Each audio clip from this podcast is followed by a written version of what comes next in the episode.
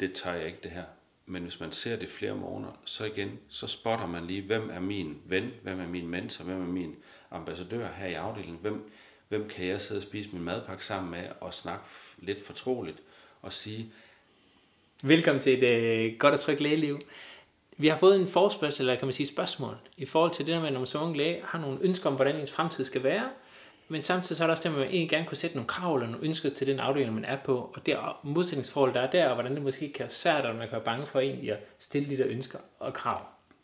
Vi er i dag øh, Lille, og som mig selv, Bue, og så med som, som gæst, der har vi øh, Lasse Bue, som er uddannelsesansvarlig overlæge på øh, organkirurgisk afdeling i Svendborg. Og jeg kender også øh, Lasse fra tidligere, mest fra øh, vejlederkursus fra introduktionslærer, hvor vi har undervist sammen. Så velkommen til, Lasse. tak, og velkommen til alle jer, der lytter. Ja. Nemlig. Vil du starte med at sætte nogle ord på, på det oplæg, vi har fået? Det vil jeg gerne. Jeg har, øh, jeg har tænkt sådan lidt på, hvad, hvad er det, når jeg som uddannelsesansvarlig overlæge i afdelingen tager imod nye kollegaer, hvad, hvad er det så for, for en, en, en aktion, der ligesom sker mellem en, en, en ny læge, der kommer på afdelingen, og, og det, som afdelingen gerne øh, kan og vil.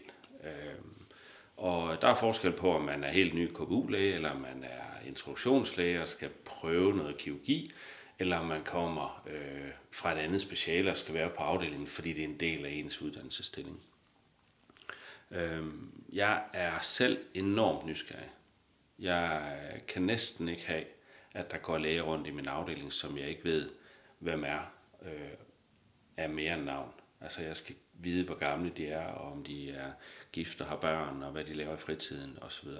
Og det ja. synes jeg er en ret væsentlig øh, sådan bidrag ind i det her, fordi den nysgerrighed, jeg har, og den interesse, jeg får i, i øh, en ny kollega, synes jeg jo øh, også inviterer til, at de kan fortælle helt frit og åbent, hvad vil de gerne have ud af at være her hos, hos os. Øh, og hvis de ved, at de skal være kirurger, jamen, så er det jo, har vi jo en pakke til det. Men der er jo også nogen, der har nogle drømme og ønsker, der rækker videre. Der er nogen, der er mere ambitiøse end det, vi lige kan tilbyde, og siger, hvordan kommer jeg derhen? Der er nogen, der vil forske, hvordan kommer jeg derhen? Men jeg vender jo lidt tilbage til øh, den målgruppe, der er for det her, nemlig når man kommer som helt ny øh, læge, nyuddannet fra universitetet, og egentlig tænker, øh, det her, jeg skal arbejde de næste seks måneder, det her, jeg skal lære at være læge. Øh, hvor, hvor passer jeg ind i det her? Øh, passer afdelingen til mig? Er vi et godt match? Øh, og det er jeg meget nysgerrig på, og, og det tænker jeg, vi kan snakke lidt videre om. Med jeres tanker, og, og, og hvad jeg har tanker i det her. Ja, altså det er noget, det jeg også tænker på, fordi man kan jo godt have en masse ambitioner, man gerne vil noget, noget mere, og det kan måske være lettere at sige, at jeg vil gerne lære rigtig meget, for jeg vil bare lige præcis det her. Ja. Men, men hvad nu, hvis man kommer og har nogle ønsker om at sige, det kan være i forhold til familie, at sige, jamen, jeg vil rigtig gerne være her, men jeg skal også nå at hente mine børn. Ja. Og, og komme og spørge om det. Altså lidt, det er måske lidt med, jamen, hvordan bliver det taget imod, og hvordan, ja, hvis folk kommer med den slags. Ja. Øhm, det er ikke, det er egentlig ikke noget problem. Altså vi er så mange på vores afdeling, øh, at kommer der en med et ønske om at arbejde 30 timer, eller er der en, der har en periode, hvor man ikke kan have nattevagter, fordi ens ægtefælle ikke er til stede, og man skal selv hente og bringe, og der ikke er bedsteforældre til at hjælpe, hvad man nu ellers har af netværk, øh, så løser vi det. Altså, men det er fordi, vi er så mange, som vi er. Det gælder jo ikke på alle afdelinger. Men, men der vil mit råd jo være, øh, spørg. Altså, man skal ikke være bange for at spørge. Øh, hvis ikke man spørger, så får man ikke engang et nej. Det er lidt ligesom med børnene derhjemme, og det er ikke fordi, jeg sammenligner øh, KBU-lærer med mine børn, men hvis ikke man spørger, så får man ikke et svar. Så som minimum, så skal man komme og sige, jeg har et behov for det her.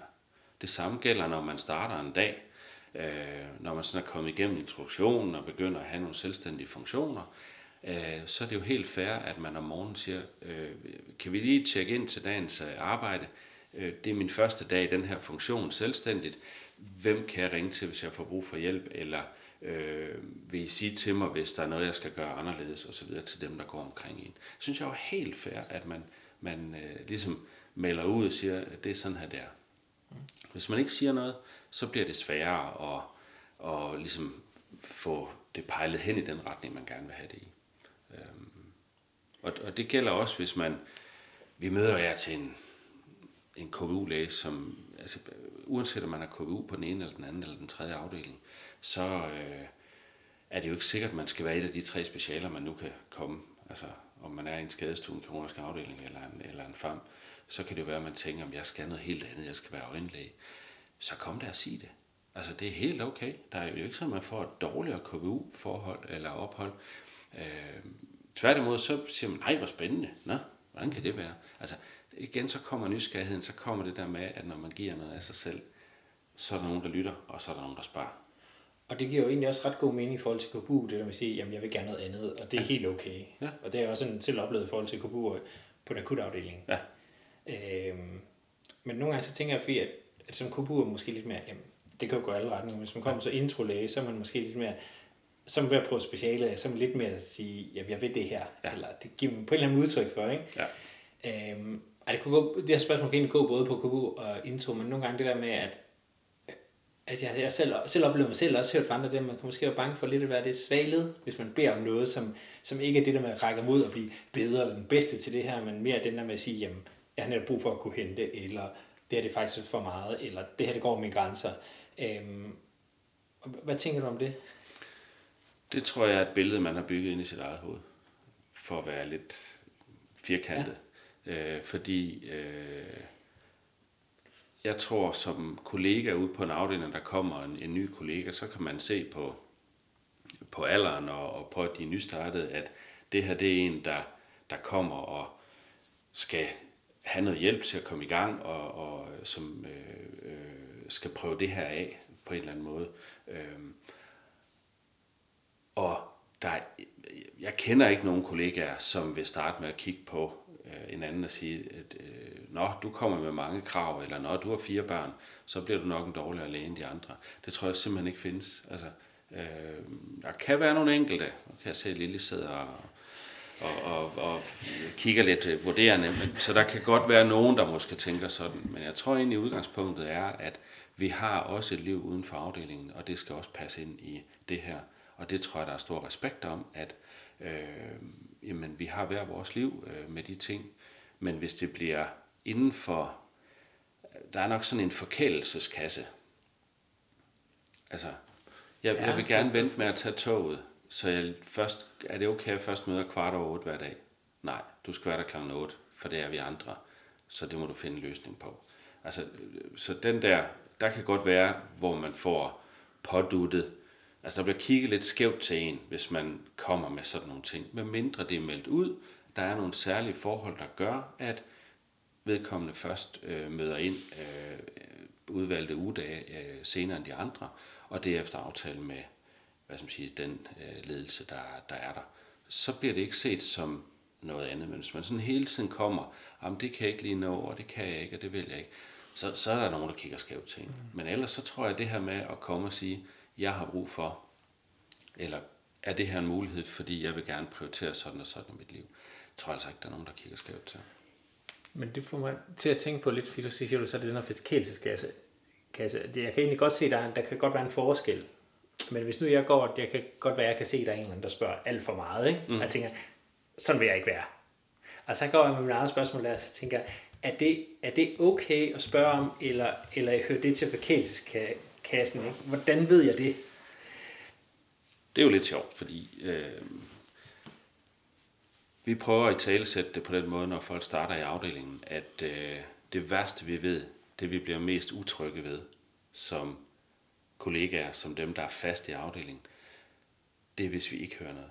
Det er, hvis der ikke bliver spurgt. Så de skal spørge. Og det står i instruktionsmateriale, spørg, spørg, spørg. Og efterhånden, så ved vi godt, at det tynder ud i spørgsmålene, og at det, man spurgte om dag 1, det er, hvor er toilettet? Øhm, hvor skal jeg gå hen med de her papirer, hvor var det, jeg skulle lægge det her diktat, Og så videre. Det er ikke de spørgsmål, man stiller om en måned. Der siger man, jeg har fundet en patient, der fejler sådan og sådan. må jeg godt bestille den her undersøgelse, eller kan jeg booke patienten til det her? Og yderligere nogle måneder senere, så kommer man og siger, nu har jeg fundet en patient, der fejler det her. Jeg har tænkt mig at gøre sådan her. Må jeg gøre det selv, eller vil du kigge med? Mm. Altså, så spørgsmålskarakteren ændrer sig, men man skal spørge. Hvis ikke man spørger, så bliver vi bekymret. Så, ja. så, så, og man kan ikke spørge for meget, og der er ingen dumme spørgsmål. Men, men det er jo igen det her med, at, at det, det er jo en, nogle rammer, vi skal sætte op som afdeling, hvor vi siger til de læger, der kommer, som kan være usikre på deres egen faglighed, men også kan være usikre på, øh, hvordan de har det med det her lægearbejde, hvis det er første gang, de er ude at arbejde som læger. Har I begge dele med der? For jeg tænker, for det der med de faglige spørgsmål, det, tænker, det oplever måske også, at det er ved at være mere og mere en del af kulturen, det der med at sige, jamen, selvfølgelig skal man spørge om tingene, fordi bliver utrygge, hvis du ikke kommer ja. og spørger om det her EKG, du aldrig kigger på, eller den her mave, du aldrig har trykket i før, eller sådan noget. Men der tænker jeg, det kan være lidt forskelligt, det der med, jamen, er det faglige spørgsmål, man er ved at blive oplært til, det skal man lige spørge om, og så til det der med, er det familie, eller hvornår jeg kan gå, eller er det bare, at jeg synes, det er ubehageligt at være i den her situation, men ikke fordi jeg ikke kunne finde ud af at gøre de her konkrete ting. At det er sådan lidt, det, så jeg, i mit hoved er det lidt to forskellige kategorier, hvis du kan følge mig. Jamen, det, det er det ikke inde i mit. Nej, Fordi det, det er dejligt. Det er jo, ja.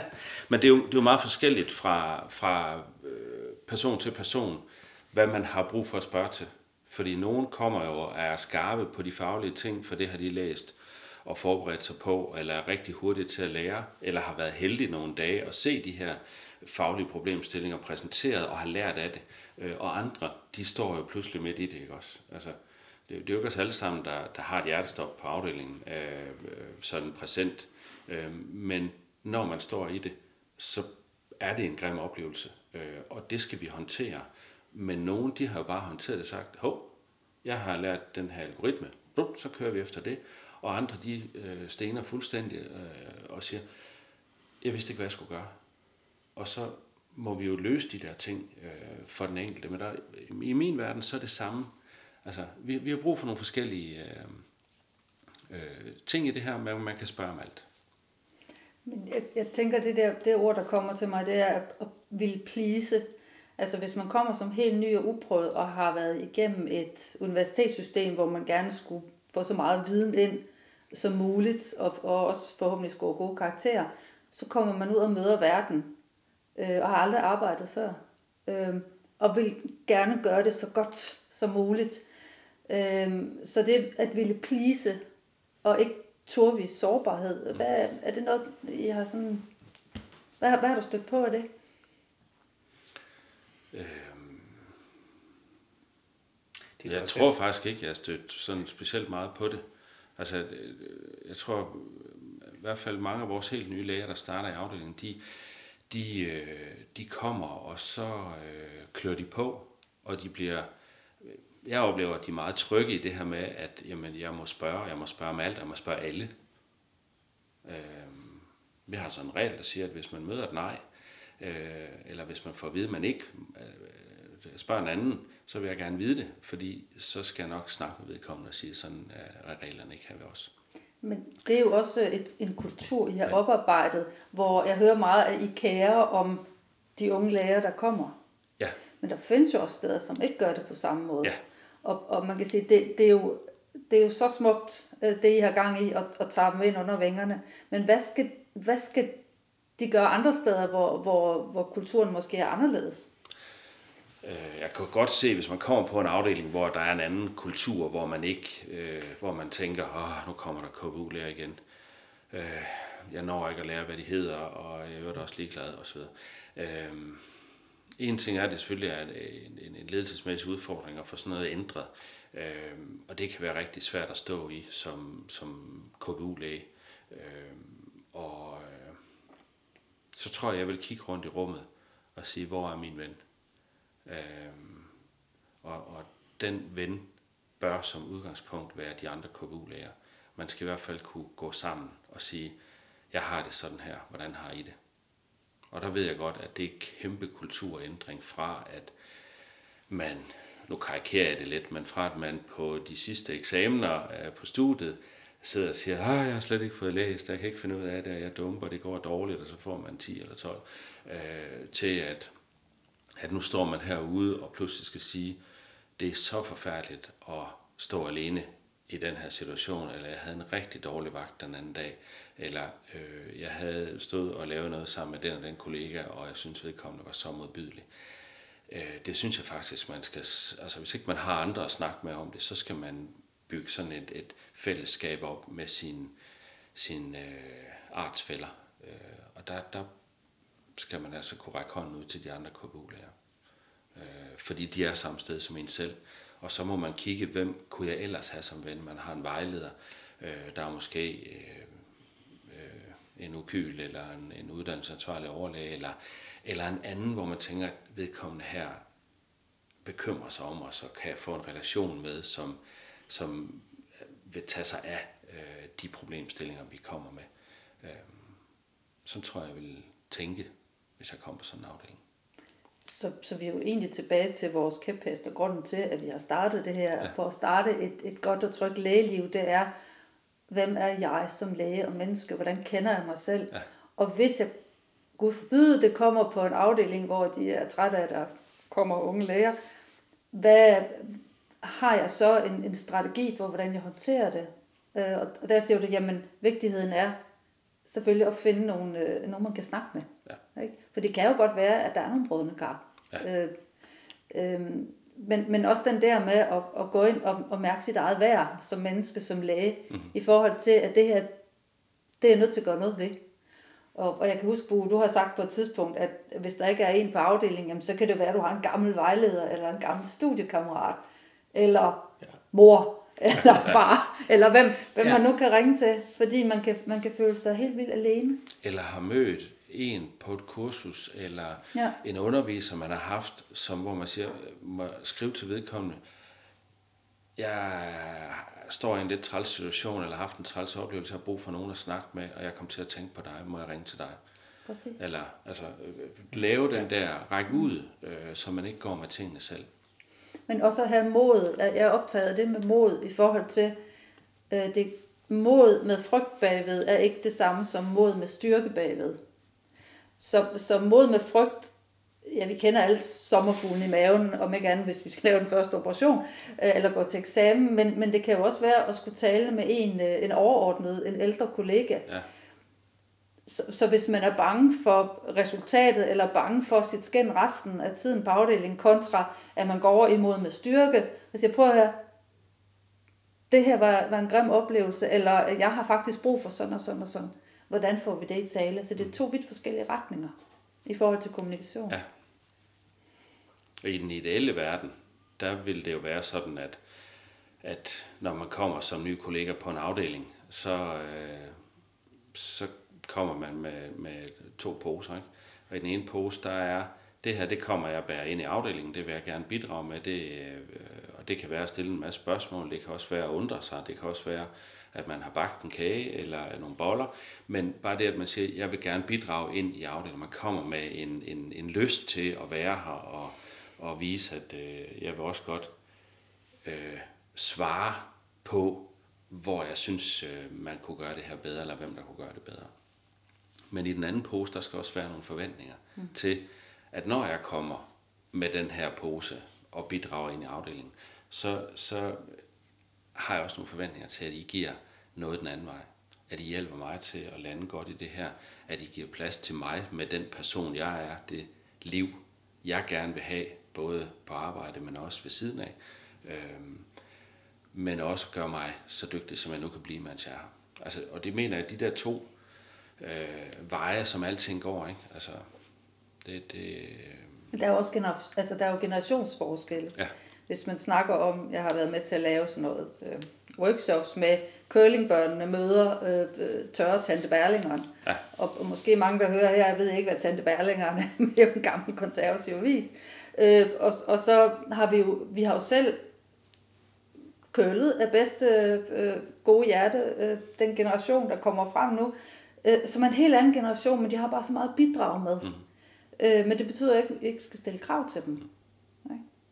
Så, og, og noget af det, man kan bidrage med, fordi man bidrager ikke nødvendigvis med en Nobelpris til afdelingen for et eller andet forskningsmæssigt ved at være der som helt ny læge, men man kan bidrage ind i noget andet. Øh, og jeg appellerer rigtig meget til det sociale fællesskab.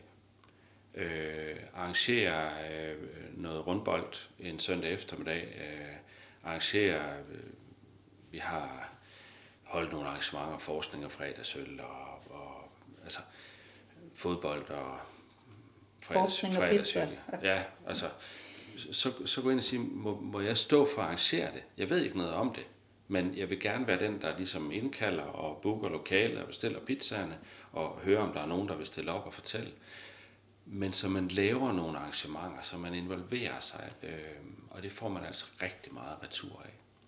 Øh, det, det, det giver bonus den anden vej. Øh, og det mener jeg sådan set også godt, man kan øh, i et ambulatorium en dag, og sige, øh, jeg har havde en super god dag i går, jeg har glædet mig rigtig meget til at komme her i dag, så kan man have bagt en kage, man kan også bare sidde og sige det her om morgenen og sige, at- og i dag skal vi se, og jeg har øh, patienter, der fejler sådan og sådan, og det, øh, det, at man kommer med den indstilling, det gør også, at de andre, der er til stede den dag, siger, ej, hvor fedt, og det smitter af. Og det kan man komme med, også som helt ny øh, læge, at man, man kommer med en indstilling og en, og en, og en energi og en lyst. Øhm. Og præcis handler det jo virkelig om, når du, når du siger energi, altså hvordan starter man sin morgen? Starter jeg min morgen med at være taknemmelig for, at jeg er vågnet, taknemmelig for, at jeg har et arbejde, taknemmelig for, at jeg til hver en tid kan spørge nogen, taknemmelig for, hvem jeg er sammen med, taknemmelig for, at turen til mit arbejde går godt. Altså, så man, så man er inde i et, et taknemmelighedsflow, mm. i stedet for at tænke, at kæft, et lortarbejde, jeg gider godt nok ikke stå op. Ham, jeg skal være, eller hende, jeg skal være sammen med. Og, og nu får jeg nok skæld ud igen, fordi jeg ikke er dygtig nok til mine EKG'er. Og alt det der, altså det, er det er to vidt forskellige retninger. Mm. Så det handler jo også om, hvordan man som menneske håndterer det at være læge på arbejde. Ja. Altså hvad er det for en øh, standard, hvad er det, der skal manifesteres fra morgenen af? Ja. Er det glæde, taknemmelighed, jeg giver alt det bedste, jeg har, eller låser mig ind, fordi jeg faktisk er frygtsom og bange, Ja. og øh, ja, Og ligesom man kan komme med den energi og være og sige, dag er en god dag, jeg har haft en god morgen, og det, øh, nu bliver det fedt. Øh, Så kan man jo også have en dårlig morgen og en dårlig dag, og hunden kan kaste op, eller børnene øh, har skændtes og slås med hinanden om morgenen, og, øh, ja, og bilturen, så punkterer man. Og så er det jo okay, når man kommer på arbejde og sige, det har været en forfærdelig morgen. Jeg, jeg, jeg skal sådan lige have lov at lande på arbejde, fordi det, og I skal ikke behandle mig som en råddag, I skal bare vide, mm. det har været stygt, øh, og, men nu er jeg her. Og lige om lidt, så når jeg har fået en kop kaffe, eller lige har fået lov til at sunde mig, så øh, er jeg klar. Ikke? Og så kan andre jo sige, nå, det, er sådan en dag havde jeg også den anden dag, eller nå, det var da dejligt, du også kan blive ramt af det. Du plejer ellers altid at være så glad. Men så fik vi også set det af dig. Ikke? Altså, så, så jeg tror meget det der med, at man kommer og ligesom åbner for, her er jeg, og det her det er mig, med hud og hår. Altså alt. Det, det, det får man tilbage. Men der, det er jo også det at tone rent flag. Ja. Altså, der er gode dage, der er dårlige dage, men, men jeg omfavner dem og håndterer dem. Mm. Og, og så have den der... Øh, øh, have kollegaer, altså lige så vel som vi kan rumme nogen, der har det skidt, så, så skal det også gå den anden vej. Men vi er selv ansvarlige for vores energi. Ja. Vi, vi er selv ansvarlige for vores tanker og følelser. Det, det kan andre altså ikke. Mm. Øh, og, og det er jo det, der er vigtigt også at vide som ung læge. Ja. Jamen, hvordan håndterer jeg? Fordi der bliver vagter, der er svære. Mm. Der bliver også kollegaer, der kan være udfordrende. Hvordan får jeg så sat mine rammer, så jeg, så trives i det her? Ja. Og der nu vender jeg så lige tilbage til noget af det, du, du indledte med, med det spørgsmål. Det her med, hvad man kunne have af ønsker, både i forhold til work-life balance og, og øh, hvilke hensyn der kunne tages, og hvilke karrieredrømme man havde osv. Ja. Øhm, fordi hvis man toner rent flag, hvis man melder ud, hvad man godt kunne tænke sig, så, øh, så kan andre mennesker forholde sig til det. Men hvis man går og lister med det, og der er meget forskellige måder at liste med det. Nogle har sådan øh, slet skjulte rundsav på albuerne og møver sig ind foran nogle andre og skubber og, og, og tager, og andre, de tænker, at jeg, nu gør jeg lige sådan her, så er der ikke nogen, der opdager det her, og så kan jeg øh, gøre sådan her bagefter, og så har jeg lige taget en smutvej indenom. Det bliver jo opdaget. Vi skal nok opdage det. Vi ser jo på hinanden hver eneste dag. Vi ser et hav af, af uddannelseslæger hver eneste øh, måned og år.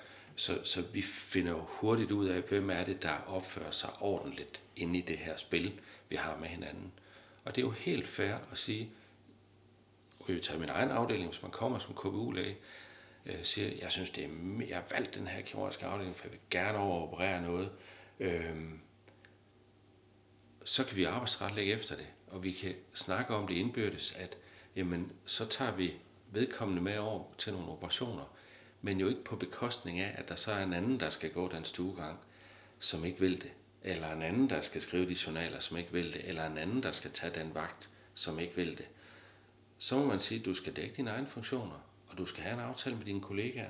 For der kunne være en anden kollega, der sagde, at jeg vil faktisk helst ikke lide ikke de der operationer, det bryder jeg mig ikke om, men vi kan godt bytte. Så går det jo op, men så har alle jo været ærlige og tonet rent flag på, hvad man gerne ville.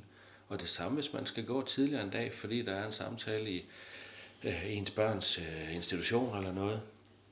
Sig det for morgenstunden af. Jeg vil rigtig gerne køre til tiden, eller måske et kvarter før, hvis det kan lade sig gøre i dag. Jeg råber neglen, jeg skal nok skynde mig at få lavet alting, men er det okay, fordi der er den her aftale i eftermiddag. Og så er det sådan, det kan være. Så det er klart, at hvis man har den aftale hver eneste eftermiddag, så begynder det måske at blive sådan lidt øh, suspekt. Men, men udgangspunktet er egentlig, vi vil gerne lave plads, vi vil gerne lave aftaler, man tog en ren flag, byde ind, komme med det, man gerne vil. Så tror jeg altså på, at alt kan lade sig gøre.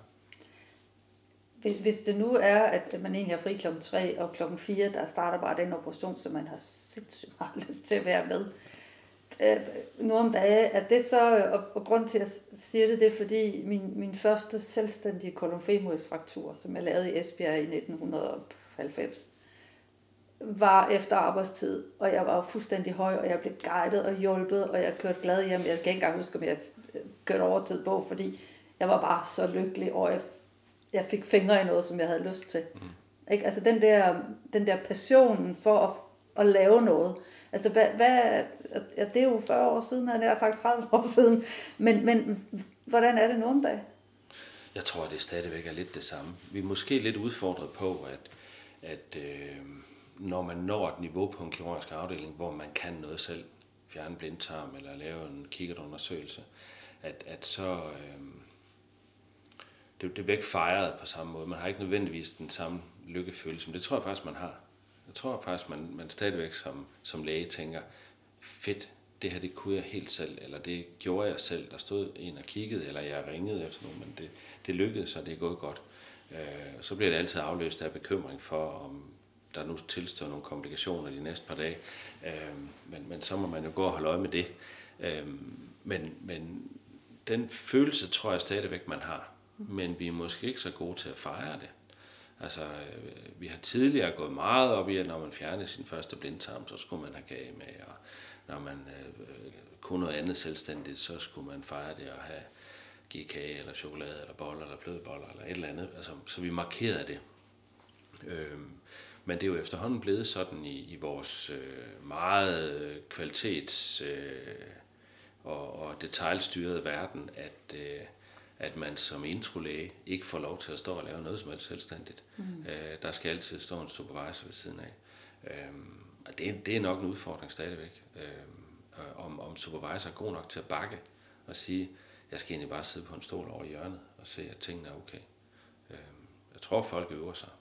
Jeg tror, at der sidder rigtig mange speciallæger, som øver sig i at ikke at stå og deducere, øh, så skal man gøre, og se, nu gør jeg sådan her, så kan du lære det til næste gang, du står der, eller sådan noget. Men, men simpelthen giver det fra sig, og siger, jamen, du laver det, jeg står og kigger. Altså. Ja, det, det var sjovt, fordi jeg får sådan et billede af på et tidspunkt, da jeg også nemlig stod og blev oplært i at operere på et tidspunkt, hvor jeg var stået sammen med overlægen der, som jeg godt kunne mærke, måske blev en lille smule utålmodig, fordi at han jo nok opererede lidt hurtigere, end jeg gjorde, ja. men så havde det sådan lidt, til mig der har instrumenterne, og hvis han ikke siger noget, så får han dem ikke. Nej. Men, men, og, og så, så havde jeg i hvert fald de næste fem minutter også, ja. før han så sagde, ej, nu tager jeg det. Og det var så fint nok. Men, øh, men det tror jeg stadigvæk er gældende, det der med, at, at, at, at man skal have nogle klare aftaler om, hvad, hvad må man som supervisor. Og, øh, altså jeg, det, det er jo sådan en personlig ting, men jeg ved fra min egen afdeling, at, at vi, jeg har kollegaer, som når de synes, når de ikke de kan forklare verbalt, jeg vil gerne have, at du bruger det instrument til lige at vinkle på den måde bag om en eller anden struktur, og lige dissekere lidt på den og den måde. Hvis ikke du kan gøre det verbalt, så skal du selv have det i hænderne for at vise det. Det er jo helt Ja. okay.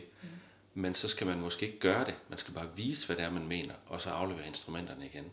Hvor at når man så endelig har fået dem, så kan supervisor godt sige, ja, nu viser jeg lige, hvordan man gør, øh, eller jeg gør det for dig, så du kan se, hvordan man gør. Ikke? Jamen, så er det der, der var spændende, eller var det næste trin, som man skulle lære som uddannelseslæge, det fik man faktisk ikke lært, fordi nu var der igen en anden, der stod og lavede det, mm. øh, uden at man havde det i hænderne selv. Så, så jeg tror, at den fase er stadigvæk... Øh, Men det er meget, meget vigtigt, at, at ældre læger har tilliden til og glæden ved at lære fra sig. Øh, altså det der med, hvis, hvis vi ikke har tillid, øh, og heller vil kontrollere, eller i hvert fald ikke, øh, ja, ikke give viden fra sig, så, så, og holde den tæt på kroppen, det er jo fuldstændig misforstået.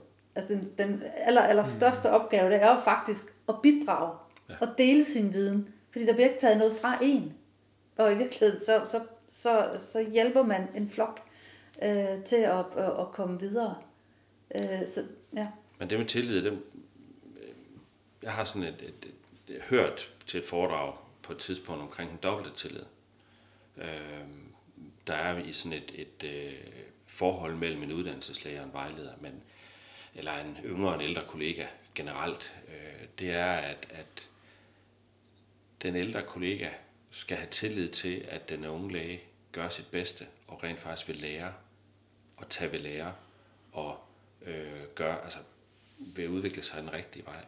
Men den unge læge skal også have tillid til, den, at den ældre læge giver det fra sig og øh, behandler en med respekt, øh, sådan at man får lov til at vokse ind i det her. Så du får sådan et tillidsspænd de her to mennesker imellem. Og det falder jo igen tilbage til det, der var begynderspørgsmålet. Hvad gør man, hvis man har nogle ønsker eller nogle drømme som ung læge? Ja, du er nødt til at have tillid til, at dem, du fortæller dem til, de faktisk vil dig det bedste og give dig plads til at opnå de her ting, uanset om det handler om at få familielivet til at passe med, hvordan verden nu skal se ud lige nu, eller om det er noget karrieremæssigt, at, at dem, der sidder på den anden side af bordet, de vælter det faktisk det bedste. Øh, omvendt så skal de også have tillid til, at når du kommer og siger, jeg har brug for at være på nedsat tid, eller at møde lidt senere nogle dage, eller ikke at have nattevagter i en periode, øh, eller hvad det nu er, at man så øh, stadigvæk møder på arbejde og gør alt det, man skal på de andre tidspunkter, man er der. Og at man også viser en eller anden form for taknemmelighed. Nu nævnte du det før. Men, men i hvert fald siger, at det er fedt, at det her det kan lade sig gøre, og jeg vil gerne vise, at det får ikke nogen konsekvenser, hverken kollegialt, eller fagligt, eller uddannelsesmæssigt, eller for patienterne. Jeg skal nok levere varen alligevel. Og det er ret interessant, det du siger med tillid, for det tror jeg rammer ind i noget af det, der har været, noget af det, der har været min udfordring. Fordi jeg har jo følt, at nogle gange, fordi du siger, at nogle ting opdager, men der er også nogle ting, vi nok opdager. Jeg har følt nogle gange, at der er nogle ting, der er svært ved i patientkontakten, hvor jeg sådan var effektiv, når jeg kom ordentligt videre, og sådan og brugt meget tid. Og så har jeg prøvet sådan nogle, at nogle gange i løbet af uddannelsen, prøvet sådan at sige det, og følt, at jeg ikke blev hørt. Og så har jeg måske, og det har måske været den her min manglende tillid til den anden part, i det der med at tænke, at de vil jo gerne høre det. Og hvis de ikke har hørt det ordentligt første gang, så er det ikke, fordi de ikke vil høre det, så er det bare fordi, at vi bare ikke lige har fået etableret kommunikationen godt nok. Men der var jeg, det er jo ønske, jeg havde, havde, sådan, havde tænkt med ham. Vi havde sådan tænkt, nå, ej, det interesserede dem ikke, eller det var de ikke interesseret i at gøre noget ved, eller der, der var ikke noget at komme efter. Og så har jeg bare ligesom trukket mig. Ja. Men jeg kan godt se, hvis, man havde, hvis jeg også ligesom havde tilliden den anden vej der at sige, Ja. ja. jamen, jeg har tillid til, at du vil det gerne, du vil gerne hjælpe mig med det, og hvis du ikke lige hjælper mig nu, så er det fordi, jeg ikke lige har fået det igennem til dig, men det er ikke fordi, du ikke vil. Nej. Altså, det tror jeg kunne hjælpe mig helt vildt meget. Ja. Altså, Eller at den, du har henvendt dig til, har nogle andre udfordringer, som gør, at du kommer i anden række. Men der er intet med dig at gøre. Og det er jo det, man ofte skal huske, at hvis, øh, hvis altså ordet selvværd kommer op i, i forhold til, hvis, hvis vedkommende ikke kan svare lige der, jamen, og det betyder noget for mig, jamen, så er jeg nødt til at vælge et andet tidspunkt. Det kan jo være, at vedkommende jamen, virkelig, virkelig har nogle udfordringer, som du slet ikke kender til. Så, så, så hvornår er det rigtige tidspunkt at, at spørge, det kan man aldrig vide. Men hvis det ikke var det rigtige tidspunkt, så må man jo vælge et nyt, hvis det betyder noget for en. I stedet for, og det er jo den klassiske med, om så er det måske mig, der er noget galt med. Ja, lige præcis. El, og, og det er jo der, Ja. eller tænk hvis han, øh, hun nu finder ud af, at jeg faktisk ikke er så dygtig, så er vi over i imposter syndrome. Altså, jeg er ikke dygtig nok, så jeg må hellere holde lidt lavere profil. Ja. Ikke? Øhm, så, så, så alt er tilbage til, at den eneste, der styrer mit liv, det er mig. Ja. Og, og vi andre kan lave rammerne, men vi kan ikke øh, øh, tilpasse de, de trekantede rammer til det firkantede hul. Altså det, og det skal, vi, det, det skal man vide også som, som helt ung læge, og at hvis ikke man byder ind i, i, i det her og fortæller, hvem er jeg, og hvad vil jeg gerne, og hvor vil jeg gerne hen af, og hvad har jeg svært ved, eller hvad har jeg, er jeg god til, eller hvad vil jeg gerne være god til, hvad har jeg at drømme, men så er det svært at agere i for os andre. Og der er ingen tvivl om, at med, med sådan, nu skal man passe på med at sige djøfisering, men, men den her detaljstyring, der er kommet i sundhedsvæsenet med, at der skal måles og registreres, og der skal arbejdsplanlægges og, og sættes patienter på i, efter minuttakster og, og, og øh, busplaner og hvad ved jeg, at, at, at der bliver man som ung læge opfattet som, du er bare en brik. I dag hedder du du der, og i morgen hedder du forvagt, og i morgen hedder du ung stuegangslæge, i stedet for at der er nogen, der ved, hvad du rent faktisk hedder, øh, og siger, Lille, vil du gøre sådan her i dag, eller hvis du får nogle udfordringer i dag, så ringer du til mig. Øhm, og det, øh, det, det, det skal man kunne se som ung læge, og man skal have viden, når man møder på en afdeling. Vi ser dig som en person, vi ser dig som medarbejder, vi ser dig som kollega, og vi vil gerne lave plads til dig og skabe de rammer, der gør, at du kan udfolde dig bedst. Øhm, men det bliver meter bare, hvis man kommer i sådan en afdeling, der bare er fuldstændig stringent styret af firkantede kasser og rammer. Alle får samme pakke, ikke også? Øhm, så øhm, der var en anden ting, som jeg, øhm, jeg sådan lige skal vende tilbage til. Øhm, og det er jo ikke, fordi jeg sådan tabt tråden, men, men øh, vi snakker om tillid. Øh, og så kan jeg ikke lade være at tænke på, at, at det modsatte af det, det er jo mistillid. Og øh, noget af det, der har fyldt meget for nogle af de unge læger, jeg har stødt på, i, det er det her spøgelse, som hedder patientklager. Og, og øh, hvor man siger, jamen, hvor mange klager er der egentlig? Hvor meget fylder de? Hvad er det for nogle forsider, der kommer på Ekstrabladet og BT øh, i forhold til at være ung læge? Øh, og der tror jeg, vi skal som sundhedsvæsen helt generelt øh, stå meget mere op for hinanden. Forstået på den måde, at, at når man kommer som ung læge i en afdeling, så skal man ikke være bange for at lave fejl. Det man skal være bange for, det er ikke at turde fortælle om, at jeg har begået en fejl, eller jeg tror måske, jeg har begået en fejl, eller jeg ved faktisk ikke, om det her det er en fejl. Men den her patient skulle have haft noget fragmin i går, det er ikke ordineret. Jeg har givet det nu. Øh, hvad får det af konsekvenser? Skal det skrives nogle steder? Øh, og så skal der sidde nogen med lidt flere stjerner på skuldrene, som siger, ved du hvad, det har du håndteret fuldstændig rigtigt, det er helt okay, nu gør vi sådan og sådan. Så kan man øh, nogle gange øh, indberette i nogle øh, UTH-systemer, øh, altså utilsigtede hændelser, hvis det er det. Men det er jo sjældent noget, der rammer den enkelte læge, øh, og specielt ikke de aller yngste, for det, øh, de har jo ikke ansvaret for, for de patienthændelser, der sker nødvendigvis. Og der tænker jeg sådan lidt, at det skal vi også have i talsat, så man ikke går med den der frygt, eller tænker, uha, tør jeg det her? Hvad nu, hvis jeg laver en fejl? Går det så ud over mig? Har jeg så ødelagt min karriere?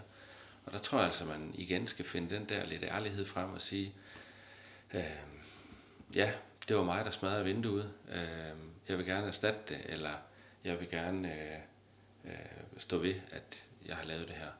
Og så fortæller den anden part, jo siger, Nå, men det var da dejligt, du var ærlig og kom frem med det, øh, og så skal vi jo have løst det. Øh, og så får man ros for sin ærlighed, og ikke for at have gået og puttet med det. Ikke også? Øh. Men det vi har mødt på, på de første kurser, det er den der skamfølelsen. Altså ikke at, altså skamfølelsen over potentielt at have lavet noget fejl. Eller også frygten for at blive straffet, hvilket jo ligger som sådan en, en, en understrøm i hele systemet.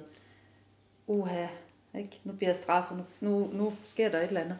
Og i stedet for at tænke, jamen jeg er et menneske, jeg går ikke på arbejde for at lave fejl eller slå nogen ihjel. Øh, jeg gør mit allerbedste, og øh, øh altså det ene er jo selvfølgelig at spørge, som du siger, men det andet er også at have mod til at sige undskyld. Og det er de færreste patienter, der har fået en undskyldning, der klager. Fordi hvis du kommer fuldstændig sårbar, krakeleret og undskylder et eller andet, så ser de dig. Og så må man selv råde bod på det og zone op og, og lave det om. Men, men, øh, men i, i virkeligheden, så, så går man ikke så meget over i patientens, øh, øh man går over i sit eget frygt for at blive straffet. Ja. Og, og øh, det, det, det er meget, meget vigtigt at blive lavet om på det der, fordi der kommer altså ikke nogen, der slår dig i hovedet, eller øh, et eller andet. Men det kan godt være, at man får at vide, nej, det var ikke godt det der. Og så må du råde bod på det.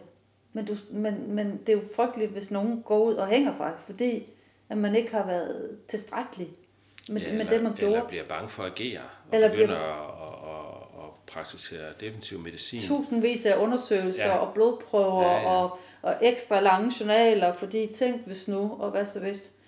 Øhm, det, det, det er rigtig skidt at komme ind i. Og Ja. der har de seniorlæger i hvert fald en, en meget, meget stor opgave, medmindre de jo selv har den. Ja. Ikke? Og den florerer også hos, øh, hos Ja, ja, ja. I, i alle lag. Ja. Frygten for at lave fejl. Øh, og frygten for at blive straffet. Og så kommer det med selvværden jo op, fordi det, det er jo ofte det, der så spænder ben for en selv. Ikke? Det er, at, at, at jamen, jeg stoler faktisk ikke på, at jeg er dygtig nok til, at det her det er en rigtig beslutning, så jeg supplerer lige med, mm. eller jeg lader faktisk være, fordi så rammer det mig ikke det her. Altså, Ja. øhm, og det øh, tror jeg altså ikke, der er nogen, der bliver klogere af. Det er bare en rigtig farlig vej at gå nedad. Ja, det er det. Og den er svær at komme op af igen. Ja. Men udfordringen her, ikke, det er jo lidt, at, at du fortæller om det der med, jamen, du vil jo gerne høre om det, hvis folk har lavet en fejl eller noget, ja. Ja. i tvivl om, og de kommer med det. Og det, det er jo helt fantastisk. Det, det er også sådan, jeg virkelig ønsker, det er. Ja. Men når man så står derude som ung læge, eller som jeg engang at op, opleve til en morgenkonference, hvor efter vagten, vi havde stedet, øh, mig og en anden i en butik, min egen nu havde lavet noget operation og fjernet fremmedlæge og sådan noget, men vi har bare brugt lidt for lang tid på det, før vi så tog fat i den der bag bagvagt der, ja. og tog med ind til at løse problemet. Der var ikke nogen, der kom til skade, men det var sådan ligesom, vi har trukket den for lang tid. Og det var, det var oplagt en fejl, og det var fair nok, og det fik vi også at vide.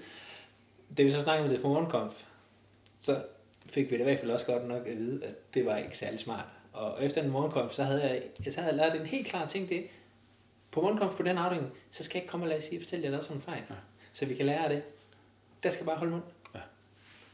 Ikke? Altså, og, det, og det synes jeg var en helt vildt ærgerlig læring, for det er jo ikke sådan, jeg synes, det skal være. Så er der ikke nogen andre, der lært noget af det. Øh, og vi havde jo sådan set allerede fået videre, at vi skulle have gjort det anderledes, til den bagvagt, vi havde kaldt ind. Ja. Eller bare bagvagt, vi havde kaldt ind, ikke? Men når man så fik den modtagelse på. Ja. på morgenkonferencen, så var det sådan lidt, så blev det også lagt godt over, låg over på det, ikke? og det var også et rimelig klart signal til, at alle de andre uddannelsessøgende, der også sad der jo, ja. at sige, det skal man nok ikke lige gøre. Ja. Øh, men hvad kan man gøre, når man er den unge læge, for at lave om på det? Altså øh, helt specifikt omkring morgenkonferencen, som jeg er, er altså jeg har oplevet mange forskellige morgenkonferencetyper. Øh, fra ja. sådan meget øh, kedelige øh, opremsninger af, øh, vi har indlagt fem patienter i nat, vi har opereret de her to, og øh, der er det her på dagens program, øh, og så går vi til røntgen øh, til at, at det har været meget mere farverigt, og man har drøftet på kryds og tværs, og øh, sundhedspolitik og avisforsider og så videre. Øh, men helt gennemgående, så der, hvor det har været rarest at være, det er der, hvor man har en indbyrdes aftale om en god tone. Og det mener jeg faktisk er universelt. Og, og hatten af, hvis der er en ung læge, der en dag rejser sig op til en morgenkonference, hvor folk der sidder og taler grimt, eller kommenterer og siger, jeg har faktisk svært ved at høre på det her. Det gør ondt langt ind i mig, at der er nogen, der sidder for at skille ud, eller bliver skammet ud på den her måde. Kan vi ikke arbejde med at få en bedre kultur til vores morgenkonference? Hvis det kommer en dag, så vil der blive helt stille, og så ved man godt, hvor pilen den peger hen. Den peger jo ikke på den, der har sagt det. Den peger på nogen af dem, der har siddet og været øh, ubehagelige over for deres kollegaer. Og nok nogle af dem med stjerner på skuldrene. Ja, ja, det vil det være. Øh, Og det kan godt være, at, at lige til at starte med, så, så vil, der, øh, vil man bare tænke, hu, der er min røg min karriere på den her afdeling. Men der vil altså sidde 20 i lokalet, der har tænkt det samme, men som ikke har tur at sige det. Men det er jo mod med styrke. Det er mod med styrke at gøre og det så her. skal man øvrigt heller ikke fortsætte på sådan en afdeling i længere tid, hvis det er sådan. Fordi man skal et andet sted hen. Altså generelt så skal man jo, øh, man skal vælge med fødderne. Altså man skal være det sted, hvor man trives, hvor man har det godt, og hvor folk de behandler hinanden med respekt, og man i øvrigt lærer noget og laver noget, man holder af. Øh, og det passer med den work-life balance, man gerne vil have. Øh, jeg er meget tilhænger af, at hvis ikke man trives der, så må man jo rejse et andet sted hen. Og det, og det er jo også altså meget tillokkende at sige jo. Men, men så er det jo bare det der med, at altså, man kan jo hurtigt komme til det, at jeg, jeg skal bare gennem det her. Fordi at man enten er i en KBU, der er man rimelig låst, men det, ja. altså, det er jo ikke sin, det er sin sag lige at opsige sin KBU, eller få en KBU et andet ja. sted. Og hvis man er i hoveduddannelse i et speciale, man ellers er glad for, men man har et, halvt, et helt halvandet år, måske på en afdeling, som måske ikke vil drømme om at søge ansættelse på efterfølgende, så, så hænger man på den. Ikke? Altså, ja, ja. Øhm, og hvad er det så lige, man gør? Fordi, altså, intro, det er næsten der, hvor man er mest fri. Altså, Altså jeg vil sige, det, det er jo intro og hoveduddannelse, hvor jeg synes, det batter noget af det her. Fordi det, KBU, man er der et halvt år, og medmindre man gerne vil blive på den afdeling af en eller anden grund, øh, eller tænker, at det er speciale eller noget for mig, så, så kan man have lidt aktier i det. Men jeg mener bare stadigvæk, at det er den der investering ind i min egen fremtid, øh, mm. og gøre opmærksom på sådan nogle ting. Og det mener jeg også i en hoveduddannelsesstilling. Selvom, ja. altså, det ville jo være fantastisk, hvis der kom en hoveduddannelseslæge i, i et eller andet forløb, og sagde, nu har jeg været her på afdelingen i seks måneder, og øh, jeg skal have det her speciale øh, resten af mine dage, men hvis jeg skal fortsætte på den her afdeling, så, så er vi nødt til at arbejde med kulturen, hvordan vi behandler hinanden og taler sammen og giver plads og rum, øh, for ellers så skal jeg ikke være her som øh, speciallæge. Øh, det er en trussel, og man kan godt være, at man skal pakke den lidt anderledes ind, men det er signalet, og man skal måske ikke sidde udbasuneret til en morgenkonference, hvor alle hører det, men man skal gå ind og sige det der, hvor det har noget impact. Fordi ja, vi, vi skal altså ture og ville bidrage ind i det her. Øh, det er vores arbejde, det er vores fremtid. Så, så, øh, så man ja. skal ture at have mod til at stå op for sig selv ja. og sikre det allerbedste, og når man er i sin allerbedste livsform, så er man også det allerbedste over for patienterne. Og det er jo virkelig det, det drejer sig om øh, i virkeligheden. Og så en ting med, at man skal aldrig smække med døren. Fordi det kan godt være, at du sagde ordet trussel, men, men hvis man er ærlig, så kan det jo være, at der sker noget ledelsesmæssigt, så afdelingen to-tre år senere er et fantastisk sted. Så, så, øh, så hvis man er ærlig, så tror man ikke nogen. Så siger man, det man har lyst til at sige. Og så kan det godt være, at man tænker som KBU-læge tre uger inde på en afdeling. Ej, det tager jeg ikke det her. Men hvis man ser det flere måneder, så igen, så spotter man lige, hvem er min ven, hvem er min mentor, hvem er min ambassadør her i afdelingen, hvem, hvem kan jeg sidde og spise min madpakke sammen med og snakke lidt fortroligt og sige, jeg synes, det er ubehageligt til den der morgenkonference. Er der aldrig nogen, der har haft lyst til at sige, undskyld, men kunne vi ikke lige tale pænt til hinanden? Øh, der sidder nogle unge læger, der er ved at blive skræmt fra videre sans øh, over det her. Det kunne jo være, der så sad en første reservelæge eller en afdelingslæge, som havde hvad skal man sige, en position til, i afdelingen til at sige, den, den, den tager jeg altså lige næste gang, det opstår det her. Ja. Øhm, ja. Så... Um, det, det lyder som en, en god strategi, ja. Vi kan jo prøve at summere lidt op nogle af de ting, vi har været igennem. Vi startede med spørgsmålet her med, øh, det der med, man kan have det der modsætningsforhold mellem det der med, at man ønsker en fremtid på en afdeling, og det der med, kan man sætte nogle ønsker og krav, eller hvordan kan man gøre det. Øh, hvor du har meget snakket om det der med, jamen, hvis man ikke siger noget til, så er det svært at tage hensyn det. Og, og hvis man gør det med, en, med sådan en god intention, som jeg hørte det, jamen så vil du også mene, at de fleste steder bliver taget godt imod. Og så er vi lidt over det med, jamen hvis nu man er nervøs for, om det bliver taget godt imod, eller der er noget dårlig stemning, eller sådan, så begynder man at finde ud af, jamen, okay, er der nogen af mine sideordner, så hvis man kunne bo som andre kunne bo, man kan snakke med, fordi de er samme båd, og ellers så spørger du ud, jamen, hvem kan være min gode ven, det nævnte du flere gange, ikke? eller det med ambassadør, hvem er det, så jeg kan gå til og sige de her ting med en god intention om, man gerne vil have afdelingen blive bedre, men som det er nu, så er det ubehageligt at være her. Eller hvis jeg senere skal søge en fast stilling her, så er det nødt til at være anderledes, for ellers så søger jeg et andet sted hen, men man siger det med intention om, at den afdeling kan blive bedre. Øhm, var der flere ting, vi kommer omkring? Jeg synes, det er vigtigt at, at huske på det her med at byde ind. Byde ind med det, man kan. Altså uanset hvor du er henne i, i karriere på karrierestigen, så det at vise dit ansigt, det og, og nu gjorde det meget simpelt ved at sige bag bolleren en, en lørdag, man møder ind på vagt, eller, eller, eller øh, invitere og sige, øh, vi har alligevel talt af stederne op hjemme i haven, øh, fordi der er rundt fødselsdag, men hvis I har lyst til at komme forbi, så øh, er der en sodavand og en øl, eller lave noget socialt, gør et eller andet, hvad man nu synes, man kan overgå. Øh, fordi det er tit noget af det, der mangler på afdelingerne, det er faktisk, at man socialt vil have noget med hinanden at gøre, og det kan man bidrage ind i, øh, også som helt ung læge, og det vil tit blive taget imod. Og hvis ikke man synes, man vil have alle de gamle ronkedorer med, så gør det for sig selv, så gør det for KBU-gruppen, gør det for de unge læger. Det er jo dine fremtidige kollegaer, det er dit netværk resten af dit øh, lægeliv, det er dem, du møder øh, ude i det pågældende speciale eller ude på de afdelinger. Så øh, jeg er meget tilhænger af at byde ind i det her. Ja, det er rigtig interessant. Og du nævnte også, at nogle af de der ting, nævner, det kræver en, en vis indsats at gøre, men det er jo som gør rigtig fint, men du nævnte også eksempel med at sige, hvis man havde en god dag før i ambulatoriet, at man simpelthen bare siger det. Det er jo ikke noget, der koster sådan særlig ekstra energi eller tid, men bare siger det, det var faktisk en rigtig god dag i går, fordi ja. vi havde det her patient, vi hjalp hinanden, eller hvad det var, vi gjorde, at det også skal bytte rigtig positivt ind. Ja. Så nævnte du også det der med den der dobbelte tillid, synes jeg også er rigtig interessant. Både det der med tilliden fra den senior til, at jamen, den der kommer rent faktisk gerne vil byde ind og gøre sit bedste, men også om men den yngre har den der tillid til, at de vil gerne hjælpe mig. Ja. Altså, at de vil gerne oplære mig at have den tillid, når man går ind i tingene til det. Um, det synes jeg var, var super interessant. Og det tror jeg, man skal prøve at tale sæt ofte, også som, som ung læge, at, at man, altså, man skal ikke gå og takke alle mulige hele tiden, men, men det her med at, at starte dagen med at sige, øh, jeg er faktisk glad for, at jeg skal være sammen med dig i dag til den her aktivitet. Øh, fordi jeg synes, det er rart at være sammen med dig, men du er også god til at øh, hjælpe mig med de her ting, og du svarer altid pænt, og øh, jeg har sådan lidt på fornemmelsen, at, at, at du vil gerne, altså du, du vil gøre noget for mig. Ikke? Øhm, og så også vende den anden vej og sige, til gengæld, så vil jeg løbe alle de meter, jeg skal i dag. Altså, jeg vil løbe op og ned ad gangen, og øh, det kan godt være, at jeg ikke kan stille de svære diagnoser, eller behandlingsplaner, eller operere patienten selv, men så kan jeg få lov til at lave nogle dele af det. Øh, men jeg vil lave så meget, som jeg overhovedet kan for at hjælpe dig til, at vi til sammen får en fantastisk dag. Det her med at være lidt eksplicit omkring det, det betyder altså noget for folk. Øh, men også, at man selv tager tingene i sin egen mund og siger det. Det flytter også noget op i ens eget hoved, øh, væk fra, er jeg nu god nok, og gider de overhovedet være sammen med mig i dag, og øh, er jeg bare i vejen en klods om benet. For det er man jo ikke. Altså, ja, nej.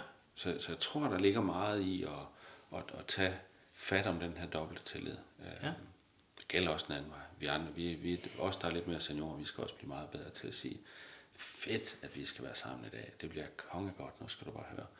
Jeg har de her de planer. Hvad tænker du? Ja. Ja, ja, der er mange af de her ting, der går begge veje. Man kan se det mange steder fra. Ja. Nu har vi bare i dag valgt lidt at tage lidt ja. udgangspunkt ved den unge læge, men man kunne tage udgangspunktet ja. fra alle, ja. alles perspektiver af, ja. jo, kan ja. man sige. Ja. ja. Jamen, tak fordi du var med i dag, Lasse. Det har været en fornøjelse at høre dine pointer og dine perspektiver på tingene. Velkommen. Jamen, det er jeg også været glad for at være med. Tak. Meget interessant. Du lytter stadig med. Det er super godt.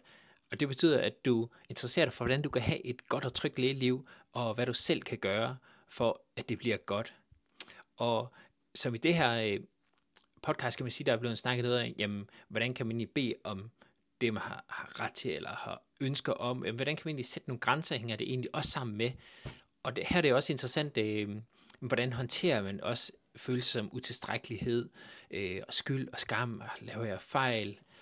Men egentlig også, er det jo også vigtigt at finde ud af, jamen, hvad er dine værdier, og hvordan styrer du efter dem, så du får det lægeliv, du ønsker dig? Og der er det, at Lili og jeg har et øh, kursus, der netop hjælper dig med at lære disse ting.